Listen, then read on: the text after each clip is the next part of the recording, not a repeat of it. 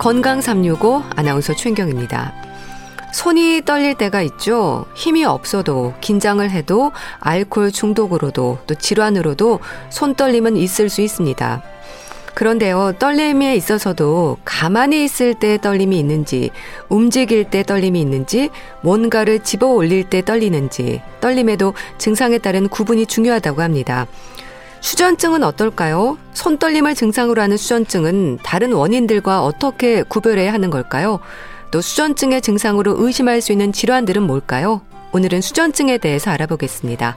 4월 9일 토요일에 건강 365 이무진의 신호등 듣고 시작하겠습니다. 수전증, 파키슨병, 그리고 중풍, 손떨림의 증상이 있을 때 의심하는 질환들입니다. 가만히 있을 때도 떨림이 있는지, 움직일 때 손떨림의 증상이 있는지, 동작 여부와도 연관이 있을까요? 오늘은 특히 수전증을 중심으로 말씀 듣겠습니다. 경희대 한의대 침구과 김용석 교수와 함께 합니다. 교수님 안녕하세요. 네, 안녕하세요. 네. 교수님, 수전증, 네. 손떨림을 말하는 거죠? 그렇죠. 이제 수전증이라는 건 이제 한자로 손수자에다가 떨전자를 쓰는 거거든요. 네. 그러니까 손이 떨리는 증상을 수전증이라고 얘기하고요. 의학적으로 보면 일종의 어, 이상 운동 질환이라고 볼 수 있거든요. 네. 그게 무슨 말이냐면 우리 몸의 일부분이나 또는 여러 부분에서 어떤 개별적인 근육이 막 교대로 또는 뭐 동시에 수축하면서 또 규칙적으로 일정한 빈도를 가지고 어떤 진동성 운동을 바로 이제 이상 운동 질환이라고 얘기하거든요. 네. 그런데 이런 경우는 자신의 의지와는 상관없이 이렇게 떨리게 나타나는 것 증상이거든요. 네. 대개 이런 경우는 어떤 심각한 질환의 증상이라기보다는 우리가 생리적으로 떨리는 이런 일시적인 현상일 경우가 상당히 많아요. 네. 그런데 이제 간혹 이런 손떨림의 양상에 따라서 질환의 원인이 될 수 있기 때문에 항상 주의를 할 필요가 있거든요. 네. 어, 이런 떨림은 주로 이제 눈이나 얼굴, 뭐 머리나 손에게 떨리는데 가장 많이 나타나는 게 아무래도 손이죠. 그래서 손이 떨리는 것을 흔히 볼 수 있기 때문에 수전증, 손떨림이라고 얘기하는데 우리가 어떤 경우에 주로 많이 이렇게 확인하게 되냐면 자신도 모르고 지내다가 어떤 뭐 컵을 만질거나 네. 수저질을 하거나 뭐 젓가락질을 하거나 글씨를 쓸 때 또 뭐 컴퓨터 키보드를 칠 때 자신의 의지와 상관없이 손이 떨리는 걸 이렇게 경험하는 경우가 있거든요. 네. 바로 이런 경우가 되고 또 역학적으로 보면 전체 인구의 한 0.7% 그리고 또한 65세 이상 인구의 한 4.6%가 나타난다고 알려져 있어요. 네. 근데 최근에는 이제 아무래도 스트레스나 과로가 많아서 그런지 몰라도 젊은 연령층에서도 이런 병이 많이 나타나는 것으로 알려져 있습니다. 네. 이 수전증을 본태성 진전이라고도 하던데요. 이게 어떤 의미인가요? 그 손떨림으로 의심할 수 있는 질환이 대표적으로 보면 한 두 가지 정도가 있는데요. 네. 하나가 이제 본태성 떨림 진전이라고 하는 거고요. 네. 또 하나가 이제 우리가 어, 뇌퇴행성 질환이라고 알리는 파킨슨 병이 마찬가지로 손이 떨리는 증상들이에요. 사실 이제 본태성 진전인 수전증하고 파킨슨이 100% 완치되기는 어려운 질환이지만 예. 본태성 손떨림은 생명에는 그렇게 지장을 주지 않기 때문에 일상생활에 큰 불편함이 없다면 굳이 치료를 받지 않아도 될 정도로 음. 그런 질환이거든요. 근데 이제 본태성 진전이라는 건 뭐냐? 본태성이라는 것은 특별한 원인이 없다라는 것이에요. 네. 그러니까 특별한 원인이 없이 손이 떨리는 증상을 본태성 손떨림 진전이라고 얘기하거든요. 대개 이런 분들을 보면 가족력이 있어요. 유전적인 부분들이 있기 때문에 그래서 가족성 진전이라기도 하고 음. 또 손에 힘을 주거나 어떤 동작을 취할 때 증상이 심해지기 때문에 뭐 운동성 떨림, 뭐 음. 활동성 떨림이라고 얘기하고요. 또 재미있는 것은 이 본태성 떨림은 손 떨리는 증상 외에 다른 증상은 없고요. 또 마음이 전, 진정되거나 아니면 술을 약간 드시게 되면 증상이 조금 완화되는 이런 경향이 있거든요. 예. 그렇다고 해서 여러분들 술을 자꾸 드시면 나중에 알코올 중독으로 해서 또 손이 떨릴 수도 있지요. 예. 네. 우리가 일상에서도 긴장을 좀 했다거나 할 때 손이 떨리기도 하는데요. 그러니까 이런 일시적인 경우와는 좀 다른 이유인 건데 수전증의 원인이 뭔가요? 어, 그렇죠. 이제 수전증이 손떨림은 병적으로 이제 문제를 일으키는 경우도 있지만 앞서 이제 말씀하신 대로 어떤 생리적인 반응 현상으로 손떨림이 나타나기도 하거든요. 네. 우리가 정상적인 사람도 손떨림을 우리가 어, 경험해 볼 수 있잖아요. 뭐 화가 나면 부르르 손이 떨린다고 예. 얘기하잖아요. 긴장할 때도 막 손이 떨리잖아요. 시험 보거나 뭐 면접하려고 그러면 막 괜히 손이 떨리고 이러잖아요. 또 피곤할 때도 떨리고요. 운동을 좀 심하게 하거나 떨리고 또 쉽게 그 경험할 수 있는 것은 카페인이 많이 들어가 있는 음료를 드시게 되면 손이 떨리는 증상들이 생기거든요. 예. 이런 경우는 아주 미세하고 또 간헐적으로 떨림이 나타나는데 이런 경우는 사실 뭐 생리적인 반응이니까 크게 문제될 건 아니죠. 이렇게 떨리는 증상들은 대개 이제 1초에 한 8번 내지 16번 정도 아주 빠르게 또 미세하게 떨리거든요. 예. 그러니까 대부분 보면 자신만 알아채리는 경우가 많지요. 음. 그런데 이제 저혈당이 있거나 아니면 우리 갑상선 기능 항진증이 대사가 빨라지면 어, 이러한 생리적인 떨림이 심해질 수도 있고 예? 또 유난히 손이나 몸이 자주 떨리는 이런 아. 현상들이 있기 때문에 이런 분들은 아무래도 뭐 혈당을 체크해 보든지 갑상선 호르몬들을 체크해 볼 필요가 있는 거죠. 네. 이런 수전증이 있을 때 증상의 지속 시간이 긴가요? 다른 사람들도 눈치를 챌 만큼의 증상인 거잖아요. 그렇죠. 이제 자신도 모르고 지나는 경우도 있고요. 또 다른 사람이 발견해서 어, 아는 경우도 있거든요. 대개 이제 그 챗머리 떤다고 머리 흔드는 경우는요, 네. 뭐 그런 다른 사람들이 발견하는 경우가 있어요. 우리 예전에 한때 유행하던 단어 말 음. 중에 뭐 나 떨고 있니 이런 것처럼 다른 사람들이 확인해 볼 경우도 있지요. 네. 네. 그럼 수전증의 증상에서 언제 떨림이 있는지가 중요합니까? 어, 그 무엇보다도 중요하죠. 음. 그 손떨림 수전증은 언제 떨리느냐에 따라서 그 진단이 조금 달라지거든요. 대개 이제 떨릴 때 가만히 있어도 떨리는 경우도 있고요. 예. 뭐 휴식하는 상황에서 떨리는 경우도 있고 어떤 동작을 취할 때 떨리는 경우고 자세를 취할 때 떨리는 경우고 어떤 목표물에 갔을 때 떨리는 경우 더 떨리는 경우 이렇게 있거든요. 예. 먼저 이제 가만히 정지시에 떨리는 경우는 이제 노인성 진전이나 아니면 파킨슨병 초기 증상이 나타날 수가 있어요. 예, 노인성 진전은 대개 손이나 머리에 나타나고 또 빈도가 비교적 높고 범위가 이렇게 낮은 이런 진전이지만 예. 파킨슨병은 이제 우리가 손으로 이제 환약을 빚는 것처럼 엄지와 검지를 이렇게 움직여주는 이런 아주 독특한 떨림 증상들이 나타나고요. 네. 그 다음에 이제 활동이라든지 아니면 자세에 떨리는 경우는 이제 글씨 쓸 때나 또는 손을 펴서 손가락을 쭉 펼 때 이렇게 나타나는 경우거든요. 이런 경우가 이제 본태성 진전, 수전증이고요. 갑상선 기능 항진증이나 아니면 어, 진전 선망이라든지 간성 혼수가 있을 때 이렇게 생길 수가 있거든요. 예. 어, 우리가 진전 선망이라는 건 알코올 중독 환자가 금당 증상으로 나타나는 거. 음. 또 간성 혼수 시에도 마찬가지로 새나 나비가 날개를 치듯하시 이렇게 이런 떨리는 증상들이 생기니까 네. 그런 것들을 확인해 볼 수가 있고요. 또 하나 이제 기도 진전이라고 해서 우리가 이제 손가락을 코로 움직여라 갖다 내라고 할 때 보면 코에 가까울수록 더 많이 떨리는 거예요. 아. 손가락 두 개를 서로 마주치라고 할 때 손이 닿을 때 더 많이 떨리는 경우. 요거를 이제 기도 진전, 의도 진전이라고 얘기하는데 이런 경우는 손해 쪽에 문제가 있을 때 이런 증상들이 더 심하게 나타나게 되죠. 네. 네, 교수님, 이런 수전증이 있을 때 파킨슨병, 중풍을 걱정을 합니다. 수전증이 중풍이나 파킨슨병의 전조 증상이 아닌가 하는 부분인데 어떨까요? 그렇죠. 이제 수전증의 증상이 중풍에 의해서 생긴 것으로 잘못 알고 있는 분들도 많아요. 음. 어, 실제로 중풍에 의해서 떨림이 나타나는 경우는 그렇게 많지는 않고요. 어, 정확한 진단을 하기 전에 어, 이건 중풍 아닌가 미리 걱정할 필요는 없다고 볼 수가 있고요. 예. 또 본태성 진전증이나 이런 생리적 진전증 같은 경우는 다른 뇌질환과 연관있는 증상이 아니고 또 증상이 경미하고 또 일상생활에 지장이 없다면 그렇게 뭐 치료까지 할 필요는 없을 그런 질환이라고 볼 수가 있겠죠. 네. 그럼 파킨슨병이나 중풍의 손떨림 증상에 좀 차이가 있나요? 어, 아무래도 본태성 진전인 수전증과 어, 파킨슨병은 무엇보다 차이점이 손 떨리는 시기가 다르다는 거예요. 어, 본태성 진전인 수전증은 어, 어떤 물건을 짚거나 어떤 동작을 할 때 손 떨리는데 네. 파킨슨병은 가만히 있어도 손이 떨리는 거예요. 음. 손으로 이제 환약을 빚는 것처럼 가만히 있어도 이렇게 떨리는 거죠. 또 이제 본태성 진전인 수전증은 나이와 상관없이 올 수 있어요. 예. 근데 이제 파킨슨병은 뇌 퇴행성 질환이다 보니까 아무래도 65세 이상 대신 고령의 연령층에서 많이 발생될 수가 있고요. 예. 또손 떨리는 양상도 조금 다른데요.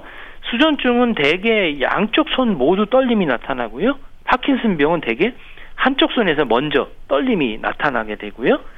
또 수전증은 손이 이제 위아래로 떨려요. 네. 근데 파킨슨 병은 앞뒤로 떨리는 거거든요. 아. 양상이 조금 다르죠. 그래서 또 이제 본태성 진전과 다르게 이제 퇴행성 질환인 파킨슨 병은 초기에 증상이 있으면 대개 이제 움직임이 느려지고 발을 땅에 끌면서 걷게 되고 자세도 불안정해지고 또 진행하면 얼굴이 표정이 없어져 마스크 쓴 것 같은 아, 그런 느낌이고요. 네. 글씨 쓸 때도 보면 점점 글씨가 작게 써져요. 음. 그리고 근육이 긴장해서 나타나는 여러 가지 증상들이 생길 수가 있는 거죠. 네. 그러니까 수전증의 증상과는 많이 달라서 좀 구별할 필요가 있네요. 어, 그렇죠. 수전증하고는 다르기 때문에 솔 떨린다고 해서 무조건 중풍의 전조증이다, 파킨슨병이라고 생각하시는 건 잘못된 거죠. 네. 또 교수님 한의학에서 이 수전증은 심허로 인한 질환으로 설명이 된다고 하던데요. 심허가 어떤 의미인가요? 말이 좀 어렵죠. 네. 동의보감에 보면 수전증은 어, 심허 수진이라고 해서 심장이 약해서 허해서 손떨림이 발생한다 이렇게 해석해 볼 수가 있거든요. 네. 사실 이제 본태성 손떨림인지는 그 다양한 손떨림의 증상은 여러 가지 원인에서 나타나기 때문에 꼭 심어만 나타나는 건 아니고요. 뭐 심어, 간풍, 비기허 이렇게 음. 원인을 파악하고 있는데 네. 말이 좀 어렵지만 이걸 좀 쉽게 풀어주면 이런 뜻이에요. 심허에 의해서 생기는 수전증은 이제 불안하거나 긴장하거나 어, 압박감이 지속되면 어, 자율신경에 어떤 부담을 주기 때문에 문제를 일으키거든요. 네. 그래서 이런 거를 이제 심어라고 얘기하는 거예요. 문자적으로 보면 심장의 기능이 약하다고만 볼 수 있거든요. 그래서 우리가 뛰는 심장에 문제가 있다고 생각하는데 그건 아니고요. 예. 이 심자라는 게 심장이라는 뜻도 있지만 마음이라는 뜻도 음. 있잖아요. 그러니까 심허라고 하는 것은 스트레스를 많이 받고 신경이 예민한 사람이다라고 이해를 하시면 돼요. 그러니까 스트레스를 남보다 쉽게 받고 아주 예민한 그런 어, 체질을 갖고 있는 사람들에게 이런 병이 잘 생긴다 이렇게 이해하시면 좋겠고요. 네. 또 간풍이라는 것은 열을 자꾸 받는 사람들 있잖아요. 아. 자꾸 화나는 사람 이런 사람들을 얘기하는 거고요. 또 비기허라는 것은 몸이 차고 체력이 약하고 원기가 약한 사람 이런 사람들은 대개 보면 과로 후에 이런 손떨림이 더 많이 나타나게 되죠. 네.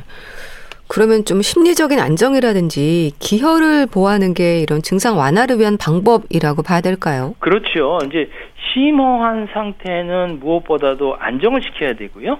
또 체력이 좀 떨어지니까 기혈을 보충하는 치료법을 해주는 게 무엇보다 중요한데 네. 그와 더불어서 약에만 의존하지 말고 스스로 과로나 스트레스나 또 음주 이런 것들을 줄이는 노력을 병행을 하게 되면 이런 수전증 치료에 도움을 줄 수가 있지요. 네.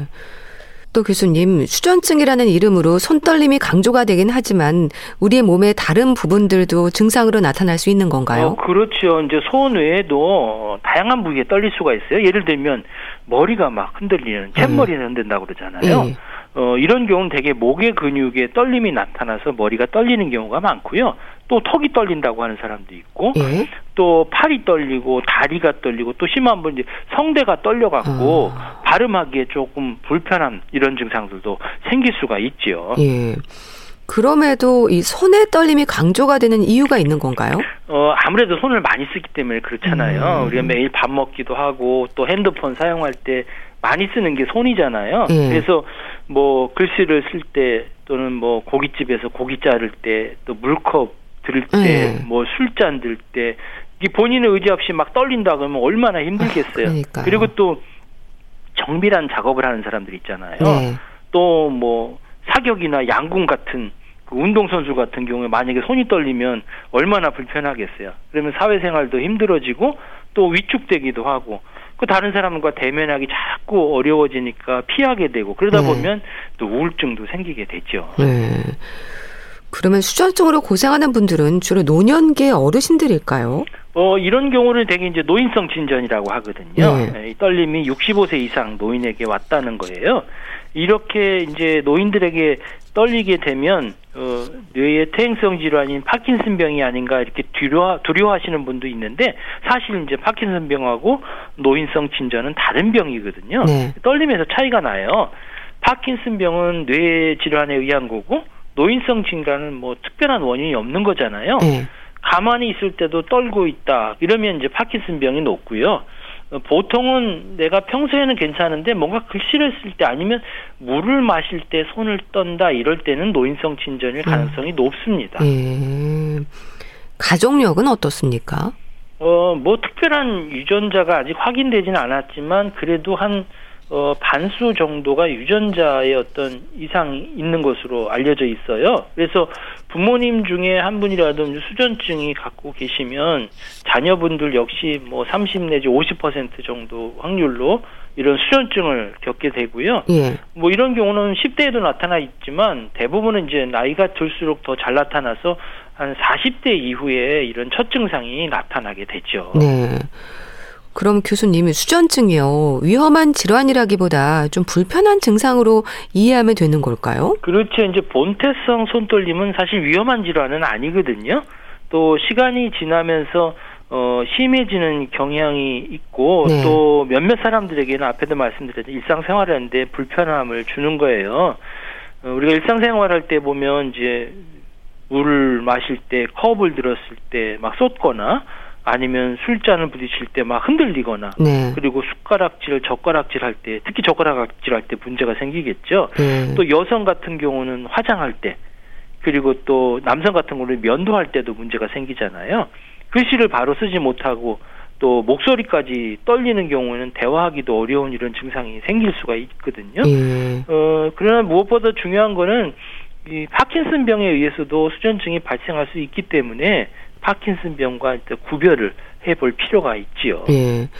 근데 치료는 원인에 따라서 좀 길어질 수도 있다고 들었습니다. 그렇죠. 이제 진전증은 초기에 우리가 이제 심리적인 안정을 취하거나 아니면 이런 진전증이 잘 생길 수 있는 어떤 습관을 찾아서 그 원인을 개선하면 어, 좋은 결과를 나타낼 수가 있어요. 네. 그런데 증상을 너무 괜찮겠지 하다가 방치하거나 그러면 이제 회복이 조금 늦어질 수가 있어요. 그래서 초기에 관리를 잘 하는 것이 무엇보다 중요하고요. 어, 그래도 만약에 증상이 계속 반복이 된다면 한번 검사를 받아보시고 적극적으로 치료를 하는 게 좋을 거라고 생각이 들어요. 네. 또 본태성이 떨림 증상들을 방치하게 되면 증상이 점점 심해질 수가 있거든요. 그러다 보면은 치료에 대한 시간도 많이 걸리고 또 그에 대한 비용도 많이 들 수 있기 때문에 네. 초기에 병원을 찾아서 관리를 해보시는 게 무엇보다 중요하죠. 네. 그럼 침 치료도 수전증 환자들에게 도움이 될까요? 어, 그렇죠. 우리가 침 치료하면 대부분 뭐 어디가 아플 때나 네. 또 마비될 때만 이렇게 가는 거로 생각이 들거든요. 뭐 체했을 때 손 따고 뭐 이 정도로만 음. 생각하는데 사실 침 치료하면 이게 음양을 조절한다고 해서 스트레스 관리에도 아주 좋은 역할을 하거든요. 특히 이제 자율신경계를 조절하는 효과가 있기 때문에 교감신경관과 부교감신경 어떤 불균형을 조절시켜 주는데 음. 침 치료가 상당히 도움을 줄 수가 있어요. 그리고 또 뭐 한약도 신경계를 안정시켜 주기 때문에 떨림의 효과가 있고요. 예. 우리가 대표적으로 활용해 볼 수 있는 지압정이 하나 있는데 그게 바로 소부라는 혈이에요. 이 부위가 심장 질환이 있거나 아니면 심허라고 해서 스트레스를 많이 받는 분들한테 자꾸 떨리는 분한테 도움을 줄 수 있는데 예. 그 부위는 어디냐 하면 우리가 손을 가볍게 주먹을 쥐면요. 새끼 손가락 끝 부분이 손바닥에 닿는 부위가 있어요. 네. 그게 부분은 이제 손금이 있는 부분 대부분 그 부분이거든요. 그게 네 번째 손가락하고 다섯 번째 사이 정도가 되는데 그 부위를 눌러 주시는 거예요. 음. 그리고 신경이 예민한 분들은 여기를 누르면 많이 아파하세요. 그럼 여기를 눌렀을 때 아프면 아 내가 신경을 너무 예민하구나 이렇게 판단해 보셔도 큰 무리가 되지는 않고요. 네. 여기를 콕 누르면서 숨을 깊이 들이셨다가 깊이 내쉬는 쉼호흡을 하시게 되면 막 가슴이 부글부글 뛰고 아니면 가슴이 쿵쿵쿵 뛰면서 뭐 화나실 때 이런 것들을 가라앉히기 때문에 떨림에 도움을 줄 수가 있죠. 네. 좀 지압점도 가르쳐 주셨는데 좀 수전증 환자들이 스스로 노력할 수 있는 증상 완화법은 없을까요? 어, 무엇보다 중요한 거는 이제 수전증 있는 분들이 부끄러워하거나 또 의도적으로 숨기려고 하는데 그러지 말고 어, 적극적으로 이제 관리를 해보실 필요가 있습니다. 그러려면 첫 번째 중요한 게 뭐냐면 커피나 카페인이 들어간 음료를 음. 줄이고 네. 또 음주를 줄여야 됩니다. 보통 이런 수전증의 원인이 카페인을 너무 많이 드시거나 술을 좀 많이 드시는 분이 생기는 경우가 있기 때문에 네. 둘 중에 하나를 꼭 줄이셔야 돼요. 만약에 줄였는데도 손떨림이 됐다 이상 이상이 됐다 그러면 병원에 보시는 게 좋을 것 같고요. 두 번째는 잠을 푹 주무시는 거예요. 음.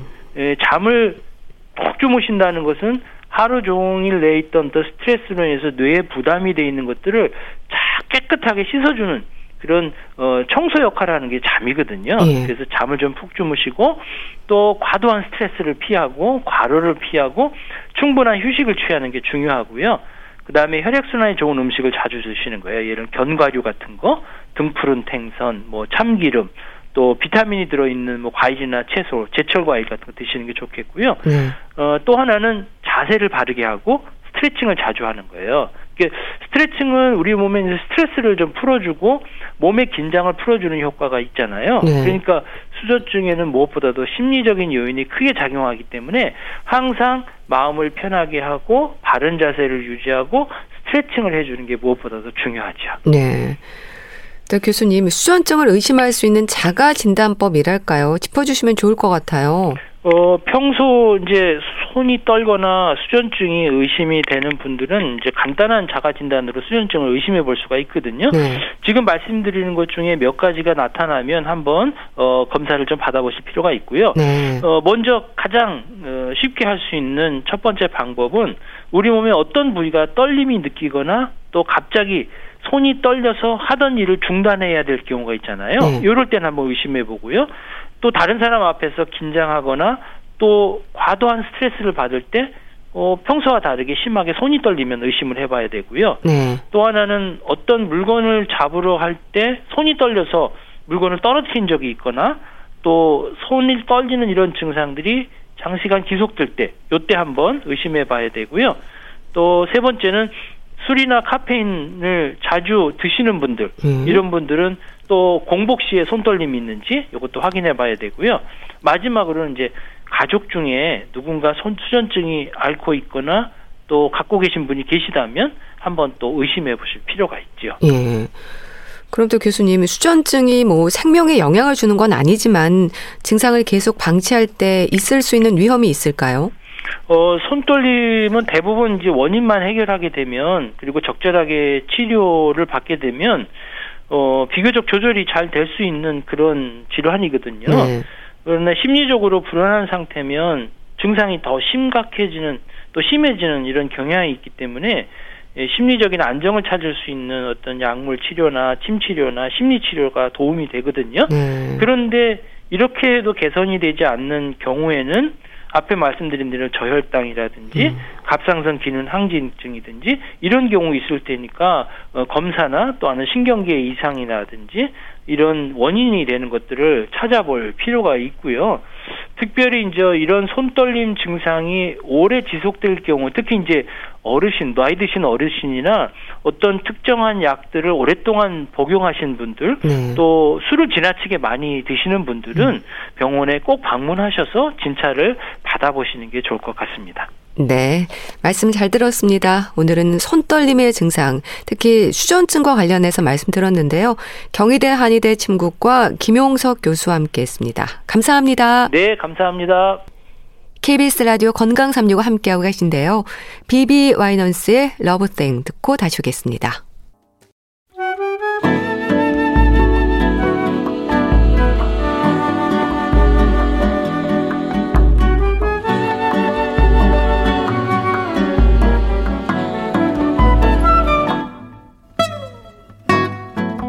건강한 하루의 시작.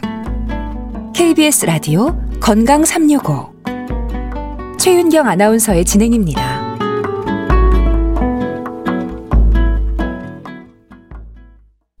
KBS 라디오 건강 365 함께하고 계십니다. 주말의 건강책 정보 북컬럼니스트 홍순철 씨 연결돼 있습니다. 안녕하세요. 네, 안녕하세요. 오늘 소개해 주실 책은 문샷 이네요. 제목의 의미부터 좀 설명을 드려야 될 것 같아요. 이 문샷이라고 하는 단어 사실 달 탐사선 발사를 의미하는 영어 단어거든요. 아, 네. 이게 불가능해 보이는 것에 대한 일종의 도전 이란 의미로 미국에서는 문샷이라는 단어를 많이 쓴다고 그럽니다. 네. 그러니까 불가능에 도전하는 그 시도를 문샷 이라는 표현을 쓸 수 있다는 거죠. 네. 그렇다면 말씀처럼 불가능을 가능케 한 뭐 혁신적인 내용이 책에 담겨 있는 건가요? 그렇습니다. 의학 관련 책을 소개를 해야 되는데 웬 문샷이야라는 생각 하실 수 있을 것 예. 같은데요. 의학에 있어서도 지금 우리가 어찌 보면 문샷 같은 위대한 도전의 혜택을 받고 있다라고 이야기할 수 있다라는 겁니다. 네. 우리가 2019년에 코로나19의 등장으로 전 세계가 혼란에 빠졌잖아요. 네.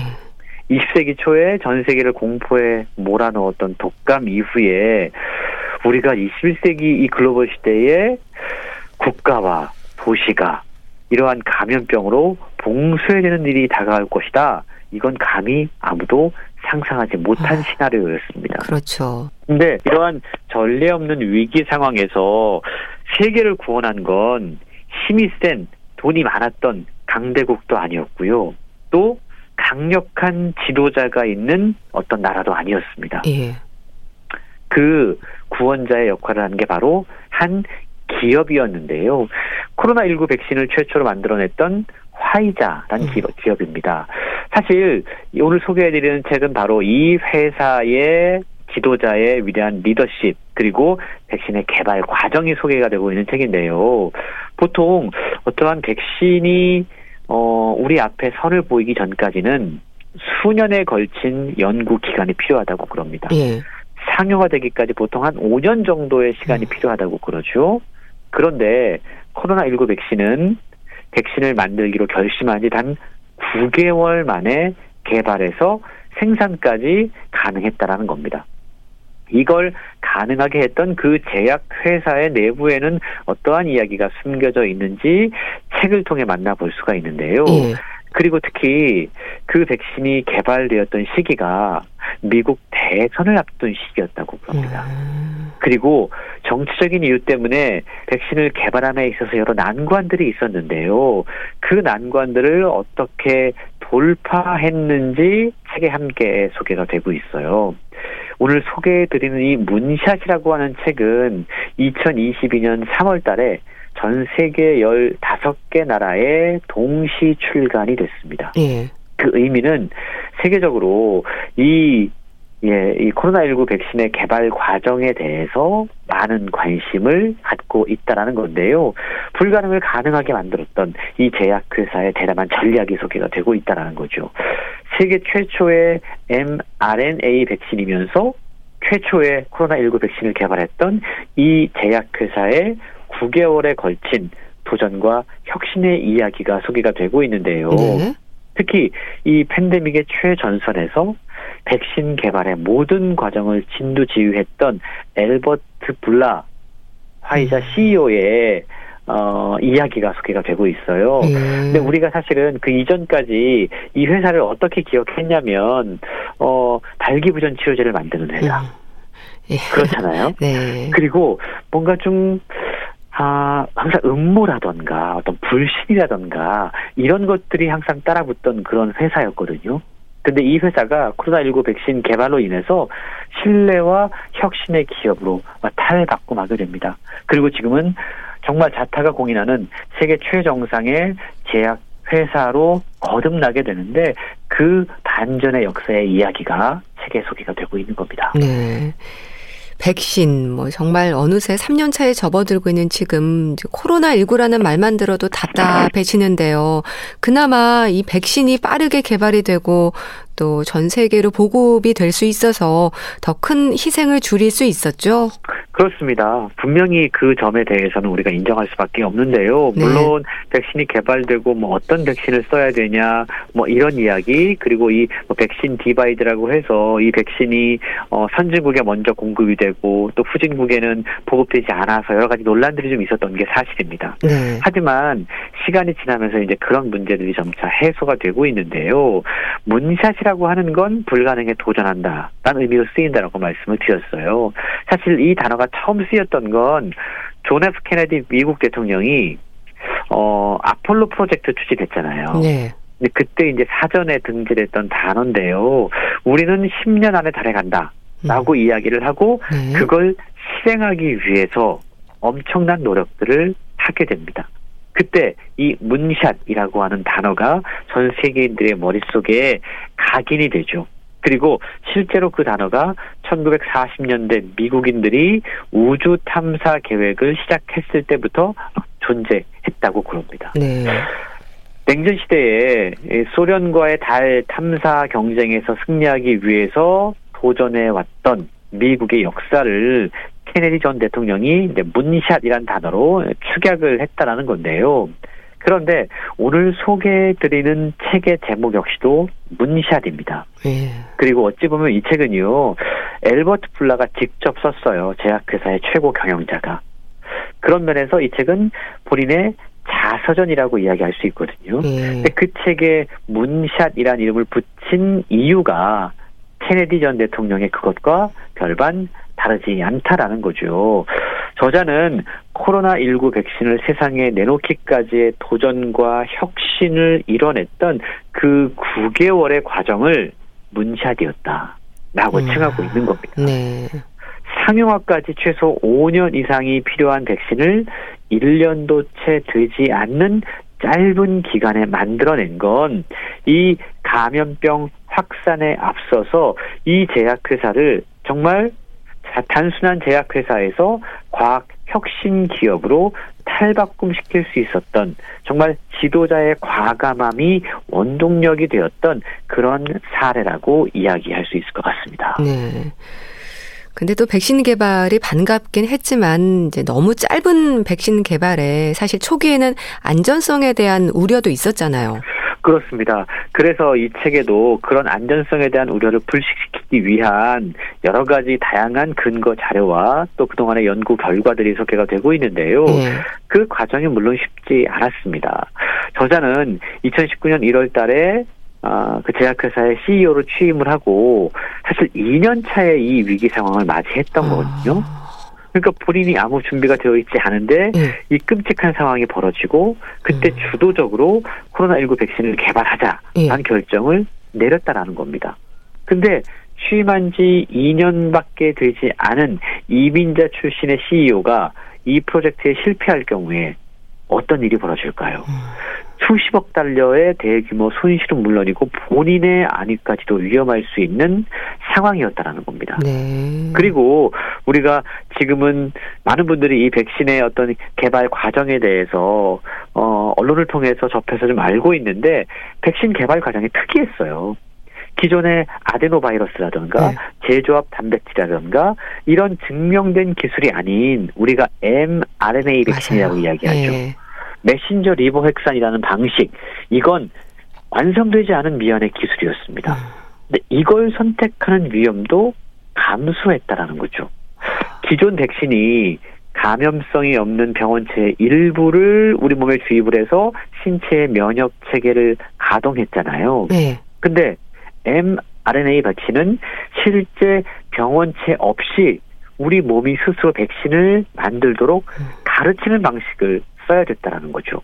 이게 분명히 과학적으로 유방하지만 입증되지 않은 기술을 사용해야 되기 때문에 이걸 사용하기로 결정한 것은 사실은 대단한 어찌 보면 무모한 시도였다는 겁니다. 그랬겠네요. 근데 저자는요, 그 방법만이 어떤 다른 방법보다 빠르게 이 문제의 해결책을 찾을 수 있는 유일한 방법이었기 때문에 그 판단에 따를 수밖에 없었다라고 고백을 하고 있습니다. 코로나19 백신의 개발 과정은요, 속도전일 음. 수밖에 없었습니다. 네, 맞아요.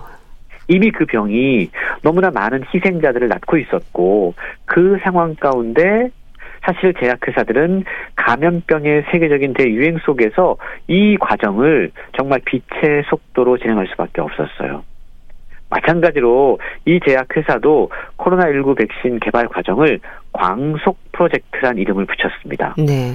백신이 개발되고 1년 넘게 지난 지금 사실 이 백신 부작용의 후유증 때문에 제약회사를 흘겨보는 시선들도 분명히 있습니다.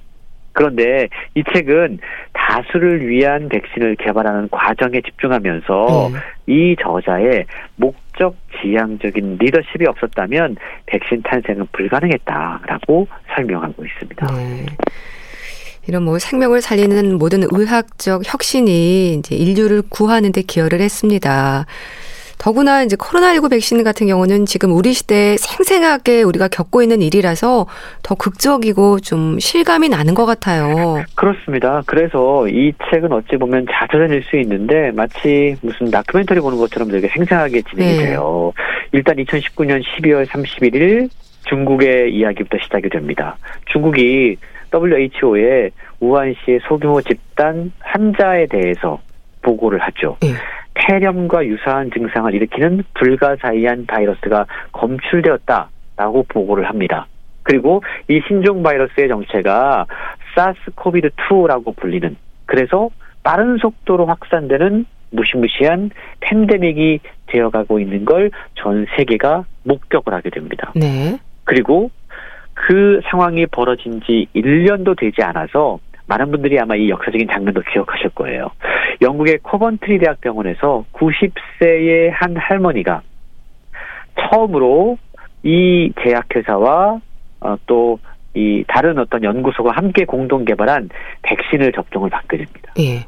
그러니까 2019년 12월 31일 첫 보고가 나오고 2020년 12월 8일 첫 백신을 접종받는 역사적인 사건이 벌어지게 된 겁니다. 지난 100년에 걸쳐서 가장 치명적인 감염병이라고 할 수 있는 코로나19를 막기 위한 최초의 mRNA 백신을 맞게 되는 건데요. 네. 시간은 곧 생명이라는 이념 아래 불가능한 일을 가능하게 만들었던 이 제약회사의 도전 문샷에는 정말 위기 상황에 따라서 모습을 바꾸는 혁신적인 조직이 있었기 때문에 가능했다라는 겁니다. 그리고 여러 가지 주변의 어떤 의심 그리고 불신에도 불구하고 자신의 한계를 뛰어넘는 사람들이 협력했기 때문에 가능했다라는 거고요. 네. 무엇보다 이, 이들을 이끌어서 확실한 목표를 제시했던 이 책의 저자 엘버트 블라의 리더십이 이 모든 것들을 가능하게 했다라는 건데요. 이렇게 무인샷을 통해 탄생했던 코로나19 백신은 10년 동안 그동안 축적해왔던 과학적 지식을요, 단 9개월 만에 통합하고 다른 많은 과학 분야에 파급 효과를 내면서 지구상의 생명체에게 지금 많은 영향을 미치고 있는데요. 뭐 유전자 뭐 편집하는 기술, 예. 가위 조작 기술 이런 것들을 통해서 지금 새롭게 시작된 mRNA 백신 기술이 더욱더 빠른 속도로 발전하고 있다고 그럽니다. 네. 참 말씀을 들으면서 이제 문샷이라는 이 책에는 코로나19 백신 개발 과정뿐 아니라 도전과 의지 또 리더십까지 여러 가지 교훈들이 담겨 있다는 생각이 드네요. 그렇습니다. 이 앨버트 불라의 인물을 좀 조명할 필요가 있는데요. 네. 이 홀로코스트 생존자였던 부모님 밑에서 자란 그리스계 이민자라고 그럽니다. 2019년 1월 달에 처음으로 이 제약회사의 CEO로 취임을 하게 돼요. 이 책은 코로나가 본격적으로 전 세계에 확산되기 시작한 2020년부터 2021년 초까지 배경으로 이 엘버트 블라와 제약회사가 그 주변에 어떠한 여러 가지 정치적이고 사회적인 압박들, 위기들 이런 것들을 견디면서 가장 최초로 효과적이고 안전한 코로나 백신 개발에 성공했는지 과정을 아주 상세하게 소개가 되고 있는데요. 네.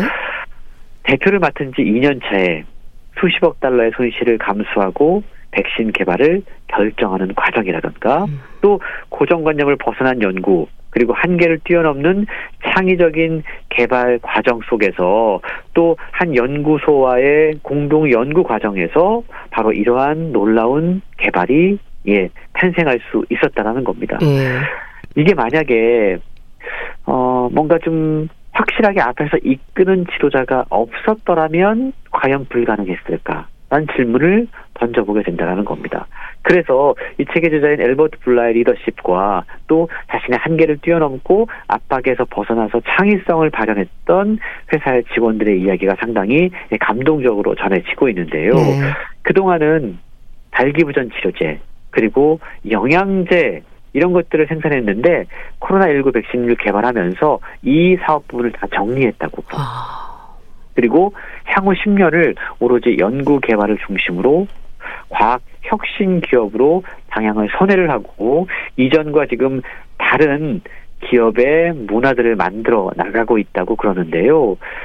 참 흥미로운 점은 네. 이러한 것들이 이 CEO가 취임하고 나서 코로나19 감염병이 시작되기 바로 직전부터 준비가 되었다라는 점인 거죠. 네. 뭐 백신 개발에 있어서 아스트라제네카, 화이자, 모더나 여러 백신이 있는데요. 이 mRNA가 가장 대표적인 백신으로 자리 잡았다고 봐야죠. 그렇습니다. 책에 보면 왜 mRNA 백신을 선택할 수밖에 없었는가에 대한 이야기가 등장을 해요. 네. 저자는 위기의 순간에는 다르게 생각해야 된다. 기존의 방식으로 연구하려면 더 오랜 시간이 걸리기 때문에 완전히 새로운 방식의 문샷의 발상이 필요했다라고 음. 이야기를 하고 있는데요. 그동안 백신 개발을 위해서 아데노바이러스, 제조합 단백질, 접합 여러 가지 기술 플랫폼들이 있었다고 그럽니다. 네. 근데 이 제약회사가 선택했던 건 mRNA 기술이었다라는 거죠. 음. 사실 잠재력은 무성하지만 완성되기까지 시간이 좀 필요하다라는 어떤 미완의 플랫폼이었거든요. 그런데 어. 이 플랫폼을 사용하기로 결정하는 게 사실은 어려운 일일 수밖에 음. 없었다라는 겁니다. 근데 저자는 이 방식이 다른 사용 가능한 모든 기술보다 해결책을 빠르게 찾을 수 있는 확실한 방법이었다라고 이야기해요. 이 제약회사는 이미 2018년에 효과적인 독감 백신 개발을 위해서 독일의 한 연구소와 mRNA 기술 제휴를 맺고 상당히 오랜 기간 동안 연구를 진행을 했고요. 예. 또 그러한 상호 신뢰를 바탕으로 연구 개발에 착수를 하게 되는데 음. 처음에 이 독일의 연구소와 개발비와 상용화에 따른 이익을 50대 50으로 나누기로 합의를 했다고 그럽니다. 네. 근데 상황이 워낙에 급박하다가 보니까 음. 이 제약회사가 개발비 전액을 먼저 부담하기로 했다라는 거죠. 아. 근데 만약에 이게 실패했을 때 모든 손실은 다 이 제약회사의 몫이었다라는 겁니다. 예. 근데 그 과정을 결정하기까지가 상당히 어려웠다라는 음. 거죠. 그렇군요. 그래서 저자는 이 모든 과정이 끊임없는 전쟁이었다라고 회고를 하고 있는데요. 바이러스와의 사투는 물론이고 세계 최초로 mRNA 백신 상용화를 위해서 생산 문제 또 우리가 기억하다시피 이걸 정말 초저온에서 전 세계로 공급을 해야 되는데 네. 그때 어떻게 공급할 것인가의 문제라든가 그리고 환자들의 팔에 접종할 때 어떤 주사기라든가 이런 어떤 문제들 그리고 백신이 개발됐을 때 강대국들이 펼쳤던 보이지 않는 그 백신 전쟁 이 상황 가운데 음. 균형을 잡는다라는 것이 너무나 어려웠다라고 저자는 고백을 하고 있습니다. 네, 그렇군요. 참 백신 개발 과정뿐 아니라 리더십과 위기를 헤쳐나가는 힘을 기대하고 또 확인할 수 있는 책 문샷 오늘 소개해 주셨는데요. 잘 들었습니다. 북컬럼니스트 홍순철 씨와 함께 했습니다. 감사합니다. 고맙습니다. 악뮤의 다이노소 보내드리면서 인사드릴게요. 건강365 아나운서 최인경이었습니다. 고맙습니다.